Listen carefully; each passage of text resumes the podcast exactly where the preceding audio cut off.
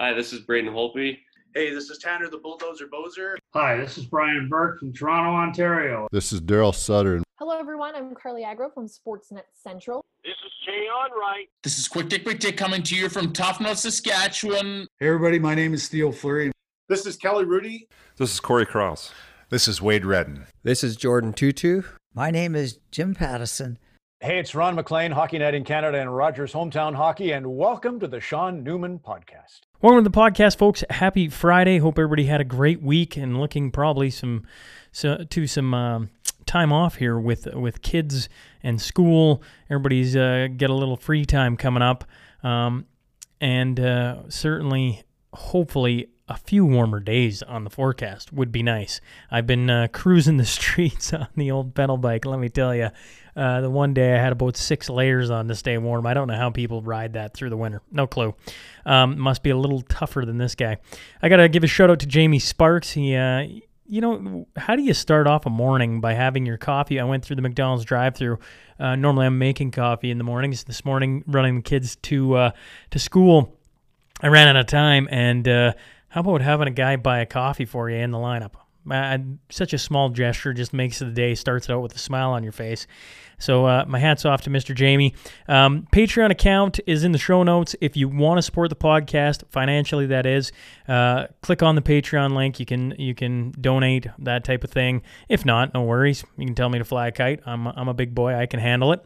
And uh, let's get on to some of our our episode sponsors. RecTech for over 40 uh, for over 40 for over 20 years like geez my uh, it's the first two weeks back hey you know like so shoot me. I just I can't even seem to read uh, an ad, let alone uh, spout it off. For over 20 years, uh, RecTech Power Products have committed to excellence in the power sports industry. They offer a full lineup of including Can-Am, Ski-Doo, Sea-Doo, Spyder, Mercury, Evinrude, Mahindra Roxor. You know, I shout out to Alan out there. Maybe I'll have to come out and I don't know, maybe test drive one of these suckers. I'm just I'm just saying, throwing ideas out to you and uh, see if uh, me, you know, see what I can do on one of these suckers because there's a couple in there that I I don't I'm positive I've never been on before. But hey, that's just me. They got a full parts depart- apartment, full parts department. See what I mean? Like one of these days it's going to click. They have a full parts department that it can hook you up with any upgrades or odds and ends, you know, how it goes in, in, in the maintenance department. They're open Monday through Saturday, and for further details, visit them at rectechpowerproducts.com or give them a call today, 780-870-5464. HSI Group, they are the local oil field burners and combustion experts that can help make sure you have a compliant system working for you. The team also offers security, surveillance, and automation products for residential, commercial, live livestock, and agricultural applications. They use technology to give you peace of mind so you can focus on the things that truly matter. Stop in today, 3902 52nd Street, or give Brody or Kim a call at 306 825 6310. Um, Gartner Management is a Lloydminster based company specializing in all types of rental properties to help meet your needs. Whether you're looking for a small office or a 6,000 square foot commercial space, give Wade Gartner a call 780 808 5025. And if you're heading into any of these businesses, make sure you let them know you heard about them from the podcast, all right? Now, onto that Ram truck rundown brought to you by Auto Clearing Jeep and Ram, the Prairie's trusted source for Chrysler, Dodge, Jeep, Ram, Fiat, and all things automotive for over 110 years.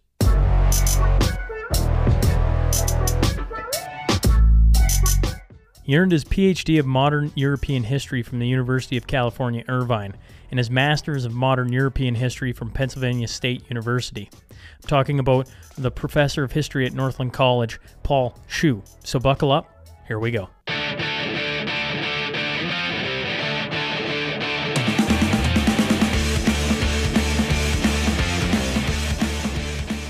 Welcome to the Sean Newman podcast. Today I'm joined by Professor Paul Shu. So, first off, sir, thanks for coming back on.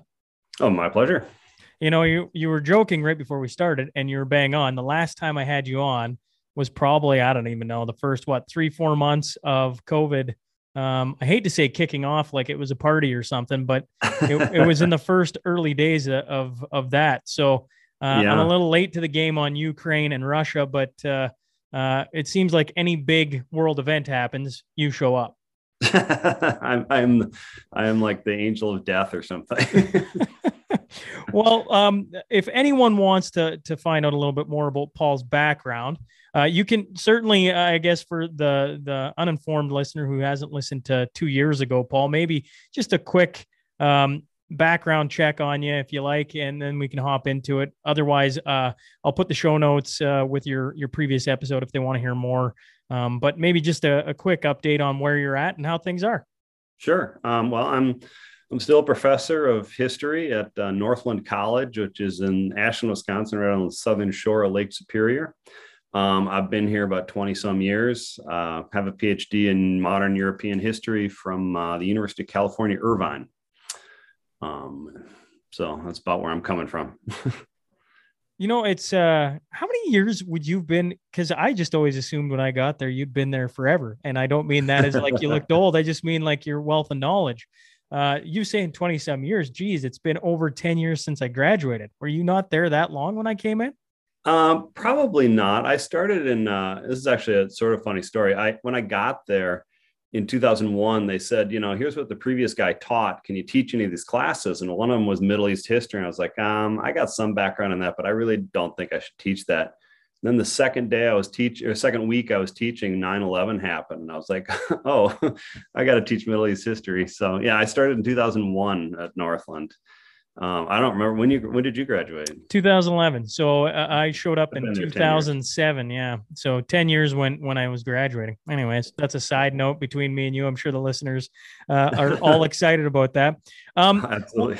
Well, th- here was my thought was Paul and having you on was like I'm like eight thousand and some odd miles or kilometers from the Ukraine. So for me to sit Mhm. here and act like I can tell you exactly what's happening in the Ukraine is quite laughable. But one thing um, I'm interested in, and I think could be a good base for a lot of people, and I mean, obviously the conflict's been going on for some time now, but uh, I like I like history. Obviously, I graduated under your tutelage. Um, I thought maybe we could go back and and like you know, Canada isn't this nation that has thousands upon thousands of years. I mean, it doesn't. It doesn't. A place like Ukraine, Russia certainly has some history, and I'd love, you know, I'd love to hear some of it and pick your brain on it. Sure. I mean, one of the one of the interesting things is, you know, the Russians have given a whole bunch of different um, explanations for what they're doing, and some of the explanations, really, the history just doesn't quite hold up, and some of them it sort of holds up, but not really. Um, so, I mean, one of the things when when Russia first invaded, the you know, the one of the first things they said was that Ukraine has traditionally been part of Russia. It's culturally part of Russia. It shouldn't exist as an independent country and and the, the Ukrainians want to be part of Russia. Um, and of course, then the Ukrainians started fighting, and everyone saw they they didn't want to be part of Russia. But um, but I think that's really something that history can speak to because you know if if you look at the sort of both Russia and Ukraine say they started in a kingdom called the Kievan Rus, which which was founded in Kiev, which is the capital of Ukraine, um, in the 800s by some Swedish Vikings of all things. Um, and they expanded to include pretty much they, they started in ukraine and expanded north to include a lot of what we'd call belarus russia et cetera including moscow where moscow is today um, and that kingdom was pretty big and successful for about 400 years and then it got crushed by the mongols in the 1200s and then um, after the mongols pulled out you, it sort of split into two or three kingdoms and ukraine was separate then from a, a- a sort of a russian kingdom then the Poles came in and conquered um, Ukraine, and it was part of a Polish Lithuanian kingdom for several hundred years. That falls apart in the in the 1600s, 1700s, and Russia conquers Ukraine. And then basically from 1700s until the end of the Soviet Union, Ukraine was part of a Russian dominated country of some sort, the Russian Empire until World War One, and then the Soviet Union after that. So in, in one sense, you know, Russia and Ukraine have a long history, but they, um, but there's been a lot of times where Ukraine has really asserted that it's not part of Russia, right? Um, and you really start to see this like in the beginning in, in the 1800s when nationalism is becoming a really big thing. It's sweeping across Europe. Everybody's wants to be a nationalist, and and what that basically means is, you know, nationalism is based on three things. It's based on a language, you basically say we all speak French, we're French, or we all speak German, we're German.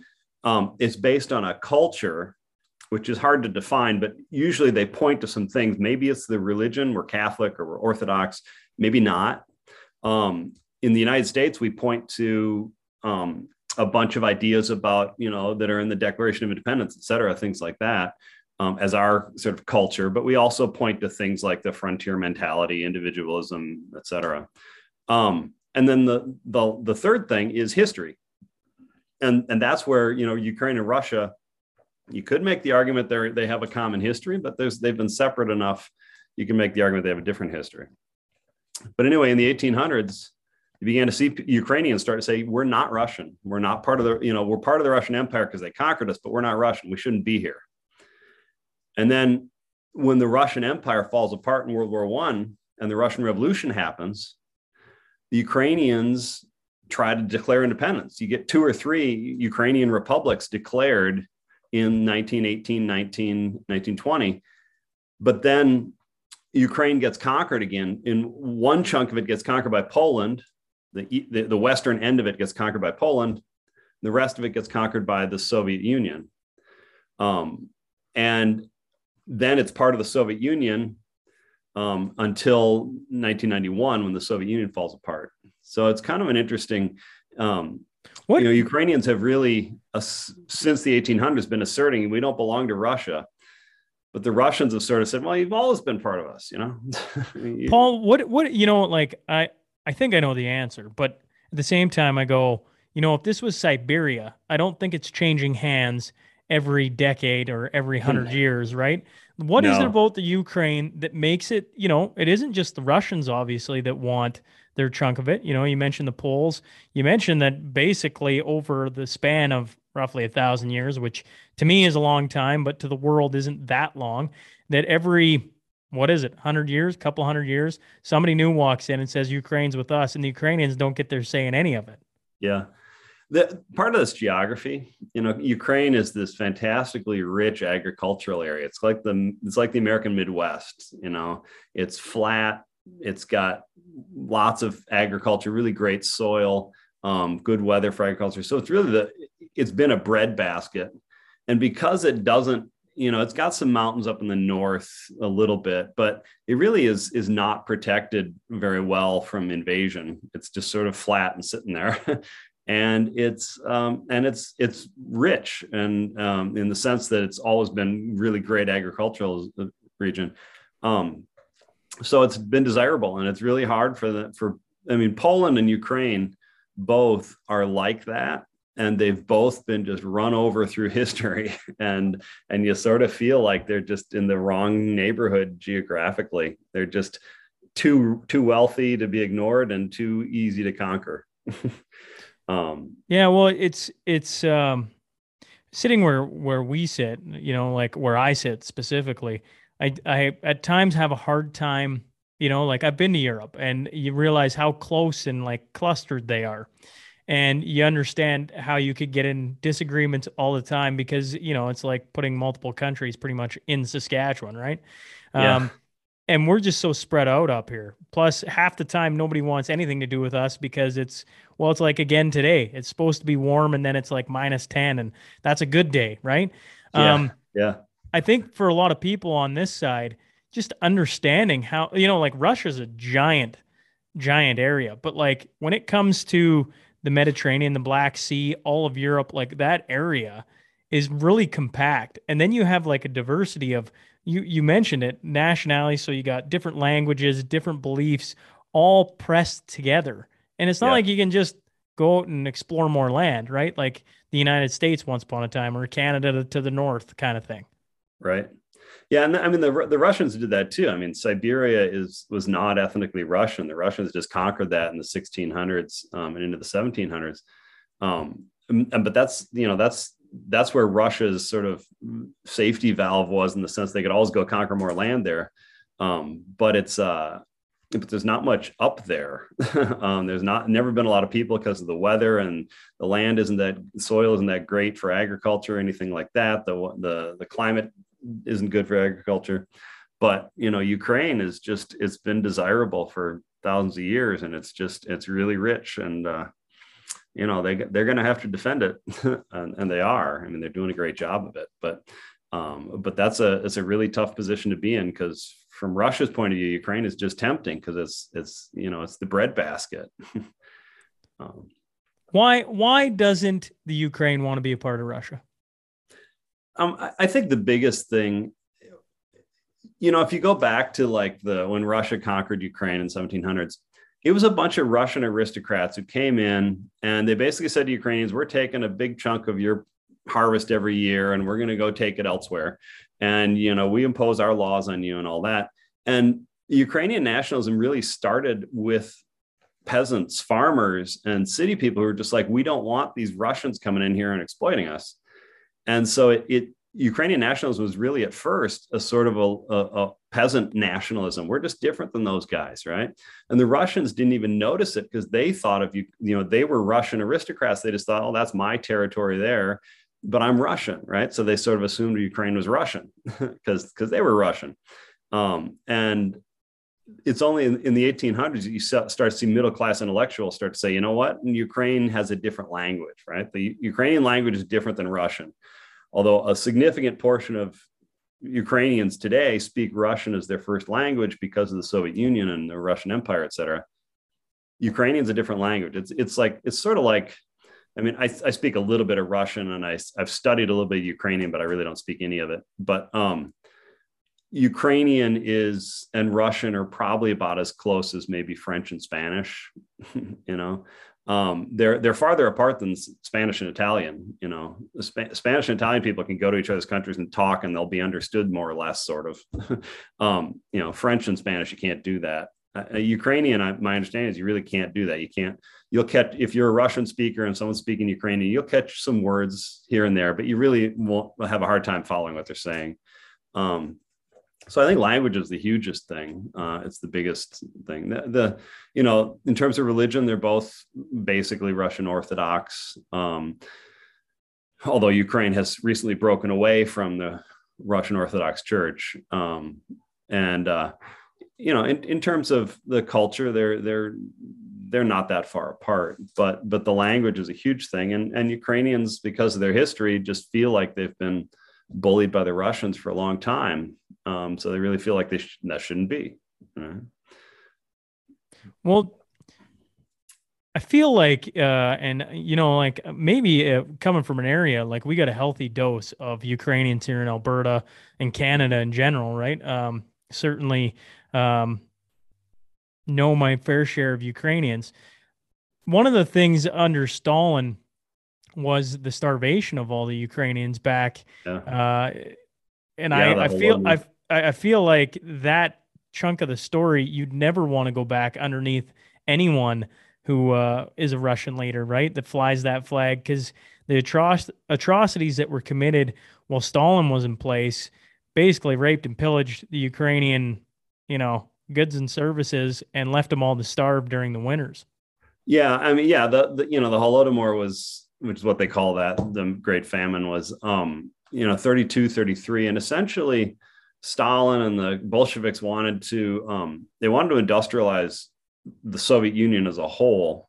And part of that was that they wanted to move a bunch of peasants from f- being small farmers to being factory workers but to get them off of the land and, and to keep producing agricultural product they, they decided to collectivize agriculture which means they were going to they're going to take thousands of small farmers and take all their land and move it into and, and sort of clump it into one big farm. And then they'd have like 10,000 people working on this million acre farm. Um, and and it was all organized by the state, et cetera. So so all these small farmers who had a couple acres, they suddenly are told they're going to go work on a million acre farm with ten thousand other people, they didn't like it and they resisted it um, and that and stalin just decided to starve them. So they just they sent in the military to start seizing food. And uh, you know the overall numbers who died in the holodomor were um, you know it's probably four or five million. The, the estimates range from about three to ten million. It was probably four or five million um, which was you know like one out of six people in ukraine died in that two years and then of course you know and then of course that was 32 33 and then in 41 the germans invade and and you know another one out of six ukrainians dies in world war ii um, which is you know the population of ukraine was just getting pummeled um, What what is the population of the Ukraine? I didn't even think to ask. today it's about well before this war it was for 44 million um, and that number has been it's it's gone i think at the beginning of the 20th century something like 30 million and it's it's been as high as 50 million. Um, in fact you know they they got away from the soviet union in 91 the soviet union falls apart and ukraine is an independent country but their population has been dropping steadily ever since because once people were free to go they did um, and so they were they were probably 50 million when when the Soviet Union fell apart in 1991, and they're about 44 now. But that was before all the refugees who just left because of this war. Um, and and so you know there might be as many as four million refugees that have, that have left Ukraine now. So it might have dropped you know almost 10 percent right there. You know, that that's another, you know, like I'm a young, relatively young guy.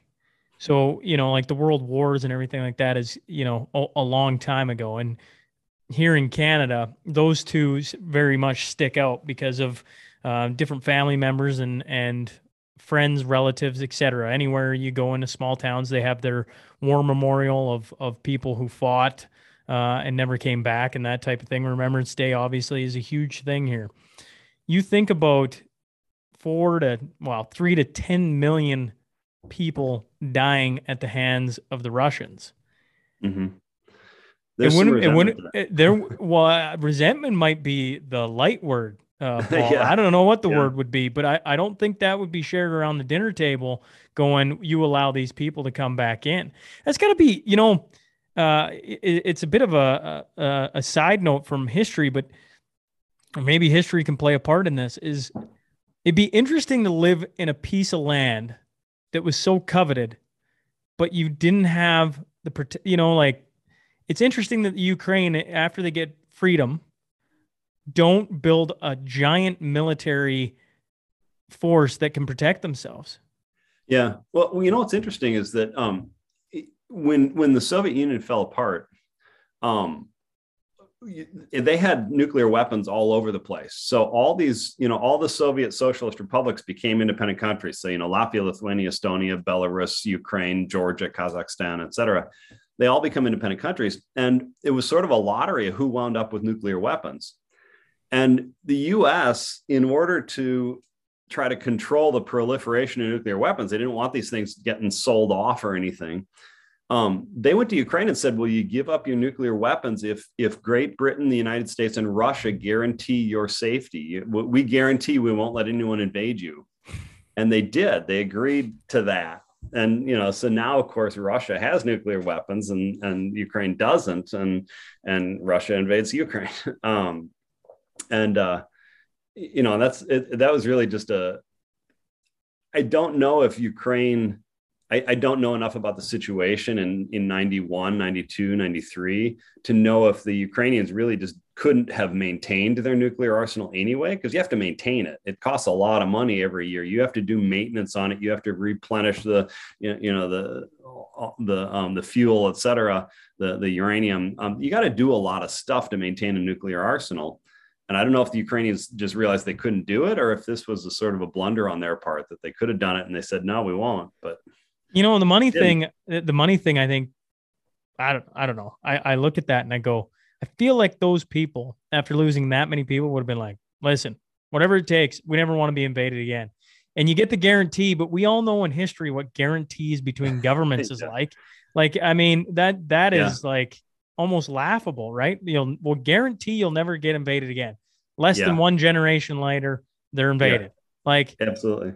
you know, Yeah. And, and, you know, what's interesting is you mentioned Ukraine's history, but I mean, we had a, uh, we hosted a foreign exchange student from Ukraine about three years ago. She was a high, she was a high school student. And, um, and we really close to another family that hosted another Ukrainian exchange student a couple years before that. And the interesting thing is, you know, she was 17 when she came to us and world war ii was like right in her head i mean it was like alive for she she'd been raised with world war ii just happened you know and and you know in the united states we're like oh yeah it was a long time ago and whatever but but for ukrainians world war ii is still right there and so i you know it, it is an interesting choice they made to to um to to turn away from that um, and and they've got they've got memorials to the Holodomor. I mean, right in downtown Kiev, there's a huge memorial to the to the famine, which is you know basically a big middle finger to to Russia. You know, um, and that stuff's still alive. That's still in their cultural memory. That's still fresh, if you will, um, for Ukrainians. So it's really interesting that they gave up the nuclear weapons, and I, I don't know what the what the rationale was. Yeah, that's that's interesting. I, I feel like living. You know, when I when I was in Finland, um, I think it was every two years, and uh, I apologize for my memory. That's been a few years ago, but they all had to uh, take training every two weeks. Uh, not every two weeks, every two years, I believe. In the military, they got you know like their reserves, and Yeah. you go, you wonder why, and then you think, well, I mean, Finland borders Russia, right? And I remember how they talked about it back then, and I never felt any danger being in Finland. But Yeah. they also told the stories of what they had to fight in the Winter War and and Yeah. like like or the White War, White War, Winter War, Winter War, Winter War. Winter War. Um, and they had uh, my parents when they came. We went through their their museums on it. They had museums everywhere, and, and they were just like they didn't they didn't mince words about what they had to do to, to survive against the Russians. And I I think you know, for the United States, you've been the biggest baddest uh, country on this planet for a hundred years, and to the north you have the ever happy Canadians who aren't coming down to do anything to you. So it's just it's like you know you got Mexico, but I I I I mean that might be laughable in itself. There's just nobody you know. Russia would have tried to do with with Cuba and and things like that, but like living in the Western world, we I just don't think we understand. Like I th- I think it's really hard to have World War II live in your mind when World War II happened over there Yeah. and all the right. atrocities happened over there. So the only way it was Yeah. coming back was through the people who went and fought, which uh, I mean, fair enough. But like to be there and you know have some of those stories carried down that didn't happen even 100 years ago paul i don't know about you but i, I think it'd be pretty easy to motivate a population Yeah. Yeah. And, and, and there definitely is a sense that in every European country, because they're small, they're right there, that, and they've had so many wars. I mean, both world wars were fought right there, that there is a real sense of vulnerability there. And, and most European countries do have mandatory, you know, adult male military service that you've got to do it. Um, which is which really sets a, a sort of a culture and a tone and and it it you know there's a reason they remember all that stuff um, partly because it was right there on their territory but partly because it's a self it's a survival mechanism you got to remember that stuff so that you're ready for the next time so that you have that that motivation to remain militarily ready. You know if you if you forget world war ii and whatever then you're not going to be then people aren't going to want to serve in the military and then you're not going to be ready and the next time well russia invades. Uh, yeah. Isn't that an interesting line you just said? You know you got to be ready for the next time.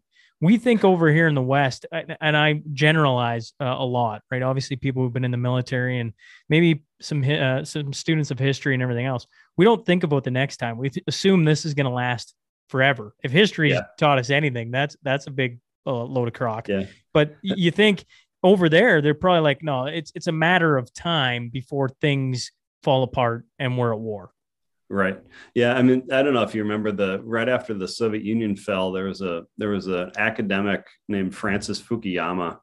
He's American, but he wrote a he wrote an article called "The End of History," and he basically said, you know, liberal capitalism is one. We're not going to have any more wars. We're not going to have any more uh, other ideologies. We're not going to have any more, you know, great events of history. It's just going to be, you know, nice, smooth sailing. You know, everybody getting a little bit richer every year with a free market capitalist system.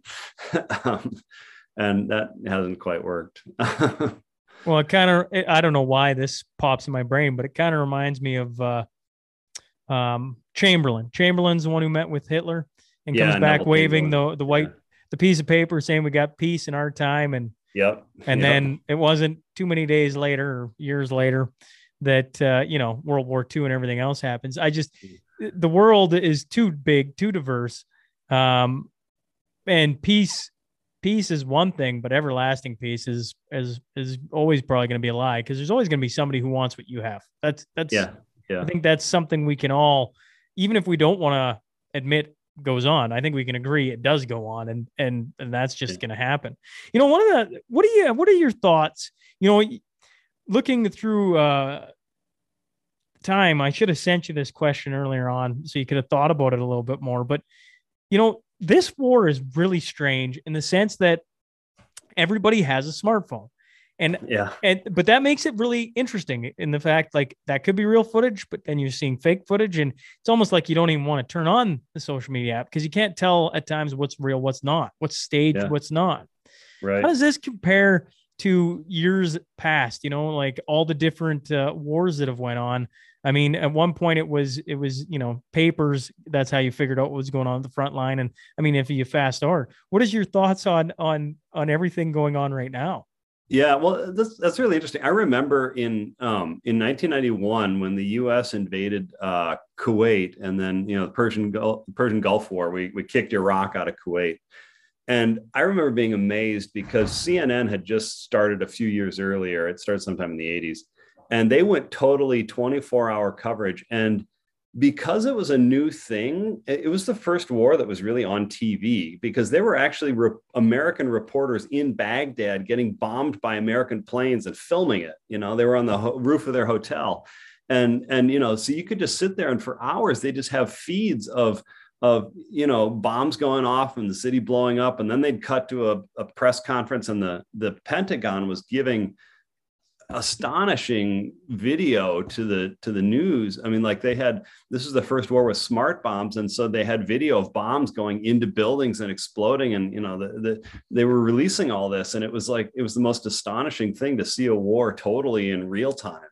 Um, I, I remember just being blown away by it. And then then the us military realized they didn't want to do that in future wars. They'd shown too much allowed too much and so they kind of cut back on that but now you know with the smartphones as, as you said it it's totally out of anybody's control what's what's coming and going. The, the russians have tried to you know slam the internet shut so that nobody can get anything um, in russia. Nobody can get any information about what's happening in ukraine because they don't want their own population to know.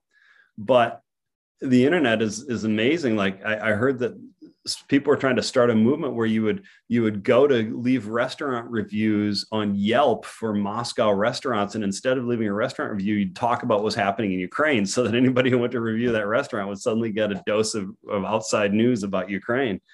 Um, so it's it's really amazing, and and I I think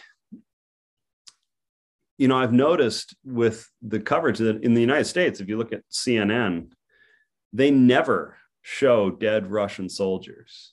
They show dead civilians, but they don't show dead soldiers, either Russian or Ukrainian that I can think of. Um, and it's it's really kind of interesting that they're still trying to sort of manage what we're seeing, but then you open your phone and you you know I, my my wife is in touch with about you know half a dozen people who are some of whom are still in Ukraine, and you know there's just video feeds coming through her phone all the time of, of you know this or that uh, you know suburb being uh, being having blown to pieces or you know. So it, it's really it's interesting how the information is getting out of people's control. But the big question as you said is how can anybody know what they're seeing right because the Russians are just saying this is all fake, it's staged Ukrainians, you know, it's um, it's photoshopped or whatever, and and it's really hard to know, right? How do you f- spot what's a fake video? I mean, there, there have been, you know, you'll see videos, and you know, somebody says, "Oh, look what this politician just said," and then well, somebody says, "Well, they said that in 2014." They just, you know, that's not a real video from this year, and and you know, it, it's a real uh, epistemological crisis because we just don't know what we can trust anymore. We're flooded with information, but we don't know if what's good and what's not. And it makes it really hard for the population to really sort of know, know what they're doing. Because, like in, in World War II, you know, people got their news from from some from the radio, but mostly from newspapers. And newspapers were are broadcast you know so everybody's getting the same information they might they might disagree with it but they're getting all their information from the same sources right but now everybody's getting information from different sources, right? They're not they're not getting the same information, right? People people on the right in America are getting their information from you know Fox News or OAN or whatever, and that's totally different information than people on the left are getting from CNN or MSNBC or NPR, and and it's really an interesting question as to whether a nation can sort of hold together if nobody even agrees on what's actually happening right? Um, so I, I, it's it's it'll be really interesting to see how this plays out um, in ukraine. Uh, eh, how much how long can russia maintain the fiction that you know they're not shelling civilians right? They're not they're not you know they didn't do any of those massacres. How long can they maintain that maybe indefinitely if they can keep flooding the zone with fake information you know? That's a it's an open question.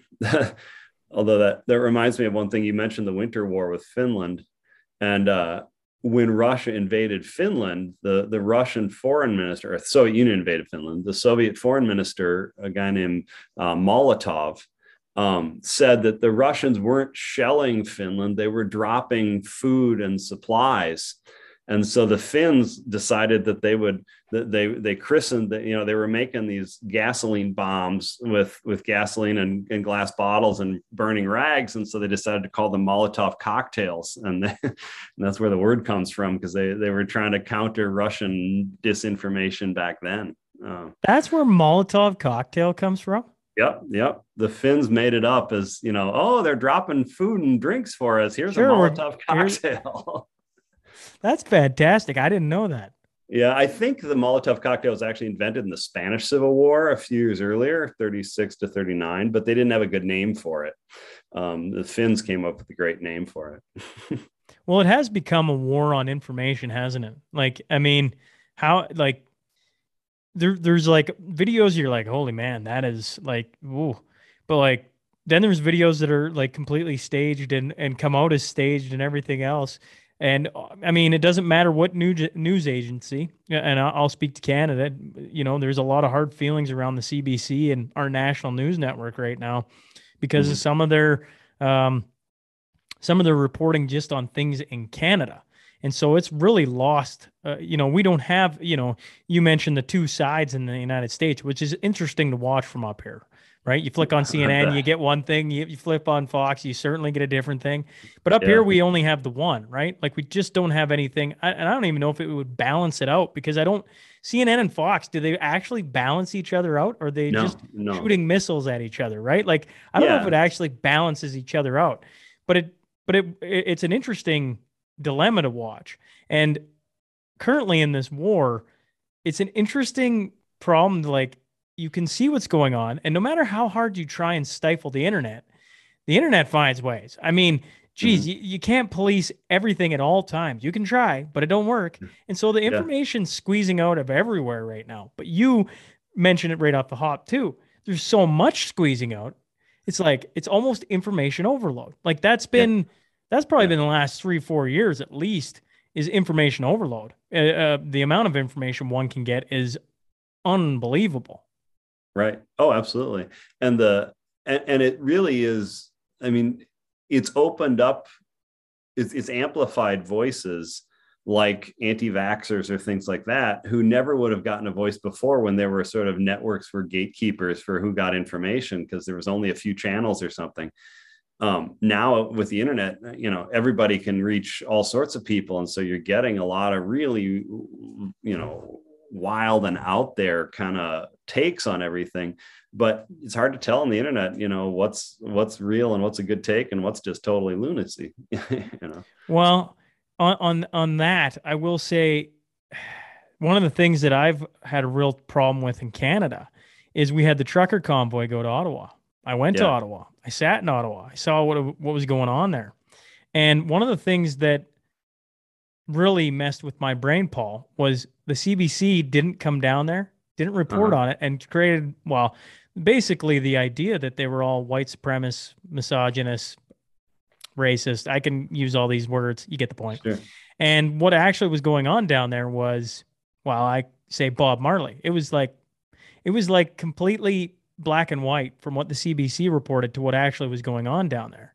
And so Mhm. to me, that's one of the things here in Canada and I can't speak to anywhere else. I'll, I'll speak to Canada because I can certainly uh, do that.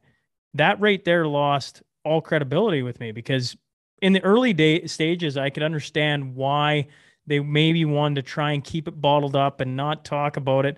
But the amount of support it got, the amount of people that agreed with what was going on in Canada was wild. Mhm. And the CBC, along with other news organizations in Canada, really tried painting the picture that that wasn't the case. And now you got a now you got a huge chunk of the population Canada. Look at the CBC, and they did before this. I shouldn't just say this was the one. Yeah. But after this happened, like it's hard to sit and read anything they write and go, "That's credible." Like they did that to themselves. Yeah, yeah, and and and that's that's an interesting conundrum because you know people can sort of see, yeah, this isn't this isn't matching up with what I'm seeing in reality, um, but it doesn't help you then to find out who's telling you the truth. You know that that that you know you can say, yeah, I don't trust the CBC anymore, but then who do you trust? Well, that's And- the and- problem. I, I agree with that, right? Because then you turn off the news, and now you have a different problem. Now you're not. Yeah. Now you have no idea what's going on anywhere. And right So then, and so yeah so it's it's a really tricky thing to try to figure out what news sources you can trust and and to a certain extent you what you have to do is you, you have to sort of i mean i used to say that you know in, in like berlin in the 1920s there were over 300 newspapers daily or weekly newspapers and there were some newspapers that published four times a day but every newspaper had a political slant. You know, you had your right wing, you had your left wing, your socialist, communist, liberal, conservative, Catholic, you know, they all had a slant. But what Berliners would do is they'd read six newspapers, knowing that this Catholic newspaper has this slant and this, you know, right wing newspaper has this slant and this communist newspaper has this slant. They'd read six newspapers and they'd sort of try to figure out, based on what they knew about each newspaper, how they were probably spinning reality, you know. So they were trying to sort of triangulate and, and read them against each other and figure out what the truth was um, but that's a really that's a really tricky thing to do. Um, in part i mean if you watch you know cnn and, and fox today they don't even talk about the same thing. So it's not like you're getting one take on one thing and one take and another take on the same thing. You're just they're not even talking about the same things you know? The the why do you think that is? well, I think well, I think one of the things that um, the networks have realized is that the the best way to counter some something you don't want to be out there, you don't want your viewers to hear, just talk about something else. You know, just make up something else. And I'll, I'll pick on Fox News for just a little bit, but I mean, you know, if if a jobs report comes out and and it shows the Biden administration is doing great on you know the unemployment rate, they'll just talk about they'll find something about um, you know some scandal well hunter biden's laptop you know they just they start talking about you know the president's son's laptop which supposedly had secrets on it and whatever. They don't try to spin the the unemployment numbers. They just don't talk about it all. They just talk about something else.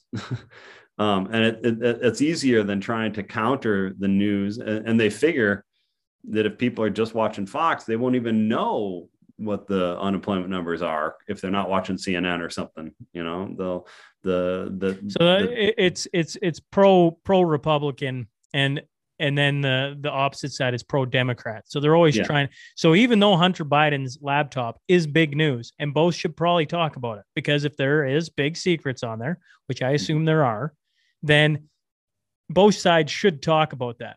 But the one side doesn't want to talk about it because they're pro Democrat, and if they do that, then they're going to expose their Democrat people to a bunch of harsh harsh realities they don't want to expose them to. On the flip Exactly. side, you can't give Biden a, a, a thumbs up for lowering the unemployment rate because you're trying to win the next election. It's one of the things about politics that really, really confuses me. You know that I don't know. I guess as a, a voter, I just want to know, right? Hunter Biden's Yeah. thing, great. Uh, Yeah. Where's we had employment, great, right? Like, just tell me. But once you have the bias, but I, uh, Paul, you have your bias. I have my bias, right? Oh, Like yeah. the podcast has its bias. I've certainly known that, and it's hard not to to show that over and over and over again. But Yeah. to the people, it'd be nice if the the information just got distributed and it wasn't about I don't know winning an election and all the power that comes with it. But I mean, I don't think we're going to see any change in that anytime soon, are we? No, probably not. Um, although you know, there's some things that that do make it worse. Um, for instance, the in the United States, we have we, most states don't have open primaries, and what that means is that you know they have a primary election. Who's going to become the Republican nominee for this or the Democratic nominee for that? And only Democrats can vote in the Democratic primary, and only Republicans can vote in the Republican primary. And what that does is that the really motivated Republicans uh, turn out for the primaries, and they're often way farther to the right than most Republicans. And the same on the Democrats. And the, the, the in the Democratic primaries, the really motivated Democrats are often the the sort of progressive, radical, you know, et cetera. Um, and and because they're highly motivated, they turn out. And that means that if you want to be elected as either a Democrat or Republican, you've got to cater to the to the the fringes of your party because you won't get out of the primary if you don't. Um, and and then in the general election, you have to sort of just try not to offend the other side, but um, and hope that your side turns out better. But that that that closed primary system where that where only Republicans vote in Republican primaries is a real really tends to radicalize the politicians. And there are some states that have open primaries where Democrats can vote in the Republican primary and Republicans can vote in the Democratic primary. Um, and in those, it's more viable for politicians to be moderates because they can pick up Democratic votes in a Republican primary um, to counteract the really you know right wing votes in the Republican primary, or or if in Democratic primary they can pick up moderate Republicans uh, in, to counteract the really progressive Democrats on their left. Um, and and so I think the structure of the elections plays into the sort of news siloing that, that these politicians realize that to get out of the primary, they've got to talk to people who are just getting their news from one extreme news source. And and they've got a slanted view of reality but they got to the politicians have to cater to that to get out of the primary. Um, and it's it's an interesting interaction between the political structure and the the sort of epistemological question about who's who's got the news, who's got the truth. Um, but they sort of feed on each other. And it's it's it's interesting because we live in an age of like well, the headline sells, you know. I'm sure that's been around for, you know, the printing press. A, a, a poor headline on a newspaper probably didn't sell as well as you know as as as a good one. I'm sure I'm certain of it. But uh, you know, on the, the, digital age, like the the the clickbait, right? Like to get you to come in and, and read an article. You know, there's the problem is most people don't read the articles; they read the headline and they move on. Yeah, and yeah. Uh, literally, that just happened to me last week. As as me and a buddy, we sat down and we we're gonna we we're gonna we we're gonna shoot the shit, so to speak, over a Zoom call and and do it via headlines, right? But you had to read the articles, except you didn't read the one article about the trans transgendered MP in the UK, which sounds really extreme. And then you read the article and you're like, geez, that like talked about part of what it said, but it talked about like none of what it said all at the same time. And yeah. that's a real issue uh, across the board. Um, when we're talking politics, when we're talking war, when we're talking just social justice issues, when we're talking anything, is they take a little chunk and boom, and then that becomes what you search for in the entire article, and then it's not even there. And it, but I'm a searcher, right? I want to read what it talks about. There's a yeah. lot of people that take the article, take the picture, the headline, and just move on with life. That's a that's an interesting dilemma in itself in, a, in our in our world here that we we currently reside. Yeah, that's that's a real issue that um, I mean I've seen a number of times the New York Times has picked a headline for an article and the article is really the headline just gives a wildly bad impression of what the actual content of the article is. And and you know everybody picks on the new york times because it's the biggest newspaper in the united states. But um but all newspapers do that. They're trying to get you to click on it or or to read pick up buy the newspaper or what have you. Um and the headlines do that but the, the headlines are often really wildly inaccurate now because of the clickbait issue. They're trying to get you to click on it, and they know the actual content of the story isn't interesting enough to get you to click on it. So they try to gin it up and make it sound a whole lot more radical, extreme, crazy than it is. And then you read the article, I'm like, eh, you know. Well, speaking of radicals, you know, I going back to this Russia Ukraine uh, conflict war. You know, one of the the things that's been uh, talked about quite a bit is Nazis and and that there there's groups of uh, fascists there and, and everything else. With your background and and and readings in the area and dealings, what, what's your thoughts on some of the headlines that have come out of the current conflict? Well, I mean, what there's a bunch of things going on there. I mean, the Russians, of course, said that one of their goals is to denazify Ukraine. But if you actually listen, um, listen to what the Russians have said. I mean, Putin talked about this before the invasion in a, in a speech that not a lot of people paid attention to at the time.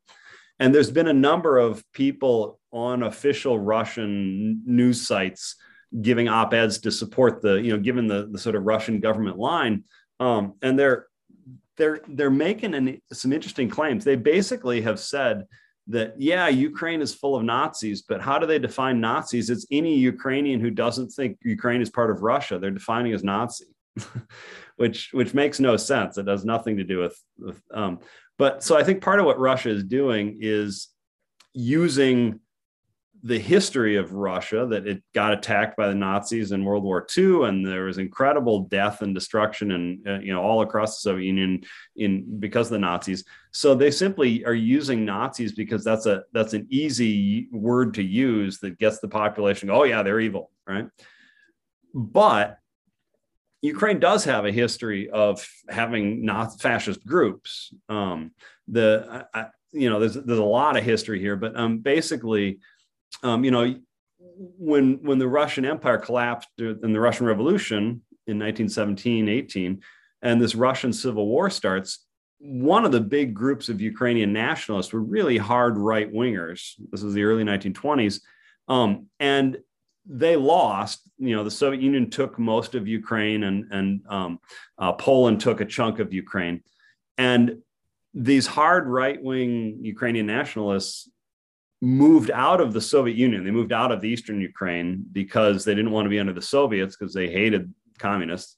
Um, so they settled in in what was Western Ukraine, which was part of Poland at that point. But they they formed what we would recognize today as, as fascist parties, that they were really hard right, ultra nationalist, militaristic parties and they they actually were became sort of an underground terrorist organization in in Poland trying to get the chunk of Ukraine that was part of Poland to be an independent country. and they actually some of the top Ukrainian leaders were actually spies for the Nazis um, in the 1930s that they they were working directly for the Nazis to feed them information about Poland. And then when uh, when Germany invaded Poland these Ukrainian nationalists basically signed up with the Germans. Now, they very quickly realized that the Germans did not intend to give them an independent Ukraine. They thought the Germans would invade Ukraine and then hand it over to the Ukrainian nationalists who'd been working with them, but the Germans didn't want to do that. So then the Ukrainians, some of them went into opposition against the Germans. Some of them joined up within the German army. Essentially, there was a there was a unit called the the 14th Waffen SS division, which is the the super Nazis. These are the guys who were the diehard ideological Nazis, the Waffen SS, and they formed a Ukrainian division of this. Um, and they they traveled around Ukraine shooting Jews and killing other people. And how how many are we talk? What's what's a division? What do we when you talk um, about the Waffen? I, I don't SS? know the. I mean, it was called a division. Um, you're talking I don't I don't have the numbers in front of me. I'm at least eight thousand. Um, I don't think it was more than fifteen thousand. So somewhere in there, I'd, I'd have to look it up. So don't don't quote me on that. Um, but they they were a, they were a they were working for the SS, which is the you know the ultra yeah. Nazis, the ones who carried out the Holocaust, and they were helping. Now the Russians claim that that that you know Ukraine is still run by these groups, and that, they're not. Um, you know, Zelensky, the president of Russia, is he, he had three grandparents die in the Holocaust because he's Jewish, um, so he's not the head of a Nazi state. but um, but there are still some groups in Ukraine who are right wing ultra nationalists who who come really close to fascism. The the the one a lot of people talk about is the Azov Battalion, which is currently fighting in in uh, it's it's fighting for Ukraine against the Russians, but they really uh, the Azov battalion was formed when Russia invaded the Donbass region in eastern Ukraine in 2014. Um, and they've been fighting against the Russians ever since, but they're they've sort of become hyper nationalist in response to the Russians.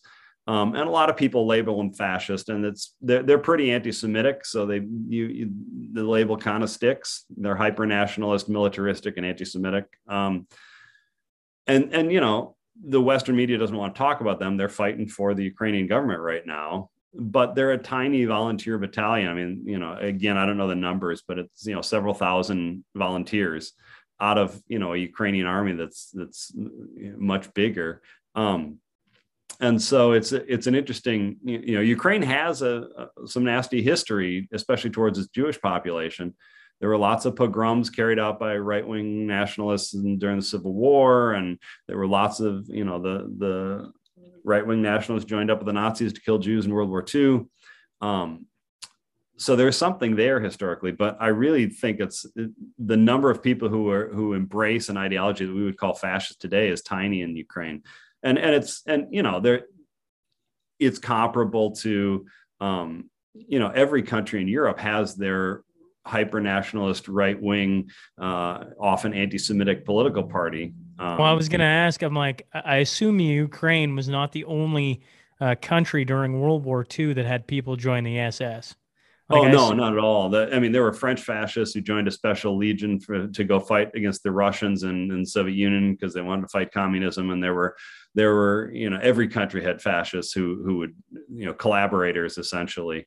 Um, and uh, and and even today, um, you know, they France just had an election, and um, one of the two top candidates is Marine Le Pen, who is basically a fascist. She's a ultra nationalist, uh, anti-Arab, anti-Semitic. Um, you know, her dad was was uh, pretty much openly fascist, and um, that's a much bigger political movement than anything in Ukraine. Um, so uh, and, and, Germany, you know, has a has a, a right wing movement that's been making some gains. It's not a very big party, but it's it's more significant than anything in Ukraine. Um, and uh, you know, it's it's uh, it's an interesting question. Every country seems to have a, a right wing ultra nationalist kind of militaristic fringe.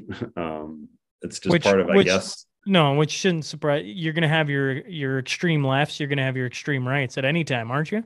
like, I oh, don't yeah. think you, I don't yeah. think you're ever going to get away from that, no matter where you live.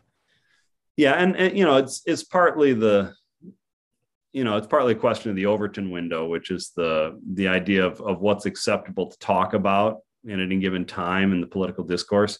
And in some countries, the Overton window is pretty wide. You can get people openly espousing communism on the one end and openly espousing basically fascism on the other other countries have sort of narrowed the Overton window, and those, ideologies are just not acceptable. You don't talk about them. Um, but uh, but uh, you know, every democratic system that has multiple political parties, you're going to have a you're going to have a fringe on each end, a, a left wing fringe and a right wing fringe. Um, it's just a question of you know how how much power do they have, and and in Ukraine, there's really just not much there. Yeah, well, part of it's how much power do they have, and the other is how much power are they allowed to have. And I mean, like here, once again, I'll go back to Canada. We had in our our national election. I can't believe I, I, you know, ten years ago I didn't pay attention to nothing politics. I was just a young guy and who didn't care about none of this. But you know, as you get older, you start pay attention to certain things. Well, the PPC, People's Party of Canada, I think that's what it is. Geez, I hope I'm uh-huh. saying that right. Anyways, Maxime Bernier. People in Canada know what I'm talking about. So if I butchered that, I apologize. That's how much I show up for politics. But he had, you know, like eight percent of the the the vote, so to speak. And they have a national broadcast of of all the uh, leaders debating, right? National debate. Yeah. And he wasn't allowed on it. And huh. even I went, oh, that's strange, right? A government yeah. not allowing a guy who's becoming popular. And he doesn't really preach anything that's too, well, I mean, extreme, sure, but who determines what extreme is? When your government does that, I no, no. That's a dangerous slope because no. the people really want somebody to speak openly and everything else.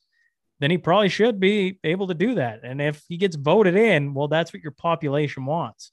Isn't that the way politics should work? Yeah, although I mean, the one exception to that is that if if an ideology if somebody is their ideology is that they want to destroy the system if they're trying to get elected to a system in order to destroy it then it becomes a sort of an existential question for the government that was founded on that constitution or whatever so for instance if you had an ultra monarchist party in the united states does the government have to let them talk they, they might you know they might let them talk and say it's a free speech you know first amendment issue in the united states but a monarchist party would really be a threat. I mean, they would change the Constitution of the United States and, and ultimately alter the entire government. So it's it's an open question as to whether a government has to allow that, right? What if Um, all the people wanted to go back to that poll? What if that- what if that's- three, That's what a if- great question. What if for 330 million odd people in the United States, 300 million of them said that's what we want? Yeah. Well, is it is it the government's duty to stand in the way of the people? No, I don't think the government should in that sense. Um, but I do think it would be a natural reaction of the government to do that. And actually, it's is usually not the governments that do this kind of censorship; it's the political parties. Um, you know, if you look at if you watch, for instance, you, you've had a number of socialist candidates run in Democratic uh, elections in the United States, and the Democratic Party has done a pretty good job of sort of shutting them up and marginalizing them and not putting them on committees and not giving them the levers of power because they don't they don't like their ideology. The the the, moderates are running the Democratic Party and they're they're trying to keep the the the sort of socialists like you know Alexandria Ocasio Cortez, et cetera. They're trying to keep them marginalized. They let them talk so it doesn't look like they're censoring them but they also don't put them on the plum committees and they kind of you know they they don't bring come up they don't lo- allow laws to come up to vote if it's too radical a law proposed by you know ocasio-cortez or um, or Pramila uh, J- Jayapal or you know et cetera the the other leftists in the democratic caucus a similar thing used to function that way in the republican party in the united states that the republican party did not allow certain things to just come up. They would you know they, they always had some politicians who were who were pretty uh, racist but they they sort of kept them quiet you know um, didn't didn't allow them to have a big microphone. But the republican party's discipline in that sense is just broken down completely in the united states and and the party is not managing that at all the democrats still have some control of, of who's talking for the democrats but both the Republicans and the Democrats used to always just squeeze out any other parties, right? The Green Party or the you know Constitution Party, or you know we had a bunch of we have, we still have a bunch of fringe little tiny parties. They usually get squeezed out because the Democrats and Republicans just sort of s- subtly squeeze them out of the conversation. So it's it's often not the government's doing it; it's the it's the political parties. Hmm. It's an interesting it's an interesting thought. I just you wonder by trying to control what is said, is that where some of the frustration from the population comes from? Or is that where the building frustration is coming from? Is that why Donald Trump just surprised everybody and all of a sudden was elected president? It wasn't because everything he said was bang on. It's because he was allowed to say it, which was odd, right? Like Yeah. normally Yeah. that doesn't happen. It doesn't happen. I would like to think, well, not I'd like to think. I don't th- I think it doesn't happen anywhere, right? Like you don't see a Canadian, Maxime Bernier is our closest to Donald Trump, but he doesn't even speak like like nobody speaks like Donald Trump. Like Donald Trump is one in a million people or whatever Yeah. the number is. But he he gets to speak openly whether it's because he doesn't care, he knows it'll work, whatever it is, and you see the people that still follow him, Paul. Like Yeah. Oh, people, yeah. bel- people believe that man is a savior, and I'm not here to say he's right, wrong, whatever. Just that when you watch people and how they react to Donald Trump, they will follow that man across the ocean. Like they Yeah. they will, and that's interesting because I mean the only guy on the left that I would argue maybe had the same, and you probably you probably and I, maybe I'm wrong on this, but in my short time in the United States, Barack Obama was a guy who was a great orator. He just talked, and you're like, wow, I want to listen to this guy. Donald Yeah. Trump had the same factor, just in a very different way Yeah. and you wonder if that's that was a, a good thing uh, or a bad thing. I, I don't know. I, I just go. I hear the control. Right, we got to control. We can't allow these people. And the more you control, the more the population it just feels like is frustrated. They want to be heard, even if the ideas are crazy. You get that's why you have uh, balance and checks and everything else to vote those down. Well, that's a crazy idea. Vote it down. W- wouldn't that happen if a crazy idea got submitted about racism or about send it back Yeah. to uh, slavery or something? Wouldn't everybody Yeah. be like, "No, Well, we're not doing this"? It's an interesting question. I mean, because I mean, you, you clearly saw this with you know Bernie Sanders was running for president twice, and he in early in the primaries he was he was winning, um, and then the Democratic Party sort of got its act together and and got behind another candidate in, in you know in the last election, Joe Biden, to sort of head Bernie off and not you know, and it was Hillary before that to sort of make sure he didn't get the So votes. why is that? Why why is the big push against Bernie? Um, I I'm going to guess it's because the Democratic Party is takes the the Democratic Party has two wings. Um, there's the progressive sort of semi-socialist wing, um, and then there is what what we often call the corporate wing. Um, and the corporate wing takes a lot of donations from you know big banks and big corporations and tech companies and whatever and they did not like what they were hearing from Bernie. So the Democratic Party closed ranks around that and said, oh, "We're not going to let Bernie, you know, take over the Democratic Party.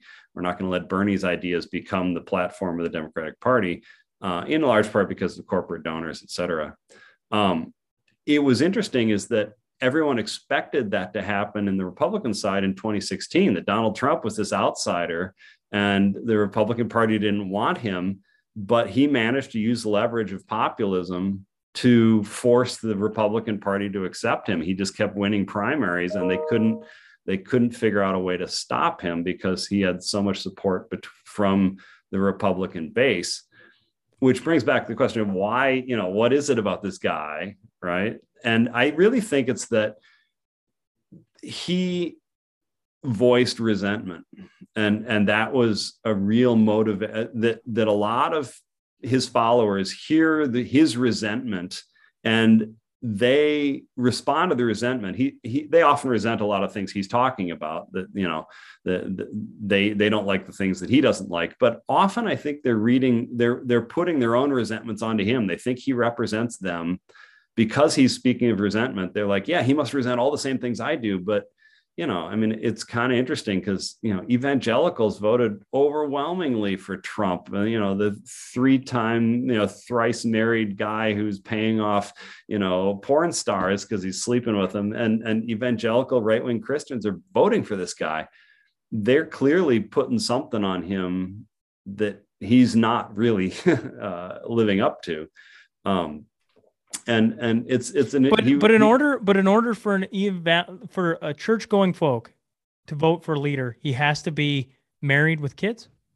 Like Well, no, but I mean, for years in the American in, on the American right, from the 1980s onward, the moral majority and the focus on the family and all these political right wing evangelical political movements, they talked about moral issues. They went after Bill Clinton for for you know uh, what he did with Monica Lewinsky, and and you know they did it on moral grounds. You know, we need politicians to have morals, et cetera. And then you know you get Trump on on tape saying he's grabbing women's genitals, and there's like, yeah, that's great, you know, whatever.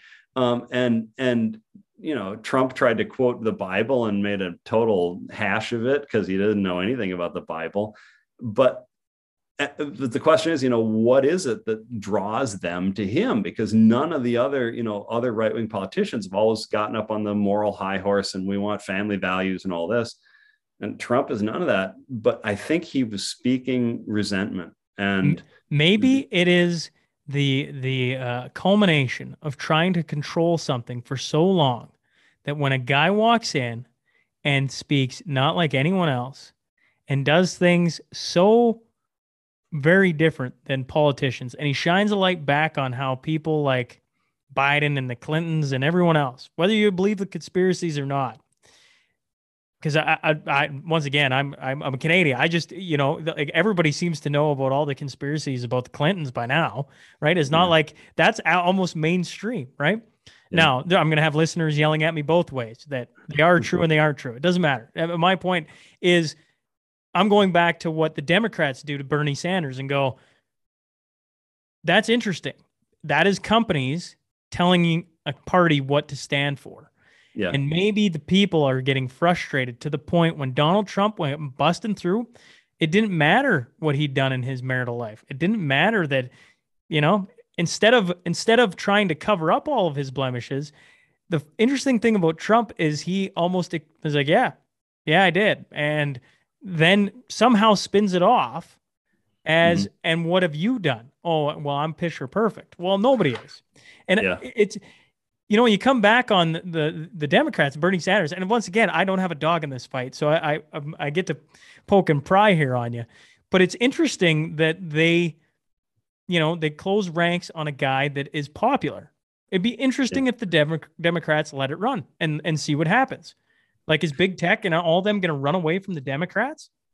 Yeah, well, that, that's an interesting question. One of the interesting things is that when Bernie dropped out of the Democratic primary in favor of Biden this last time, a significant number of his voters went to Trump.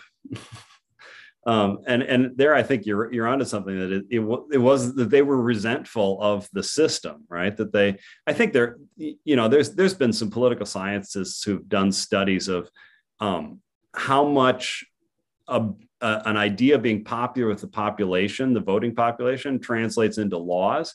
And they found that it's virtually zero, that, that what the American population wants almost never gets translated into laws unless certain lobbying groups in Washington, D.C. also want that.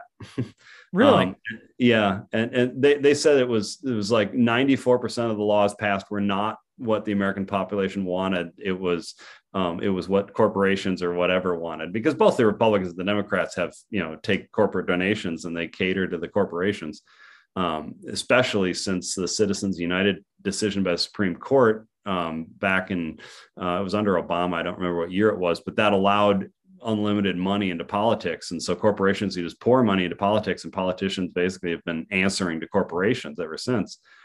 I think that the the sense of resentment you're sensing that Trump tapped into was this sense that nobody's listening to us, right? Neither the Democrats nor the well, Republicans. but but they aren't. us. But I mean, Yeah. they, but they aren't, right? Right, We're, we're right. talking about it right here.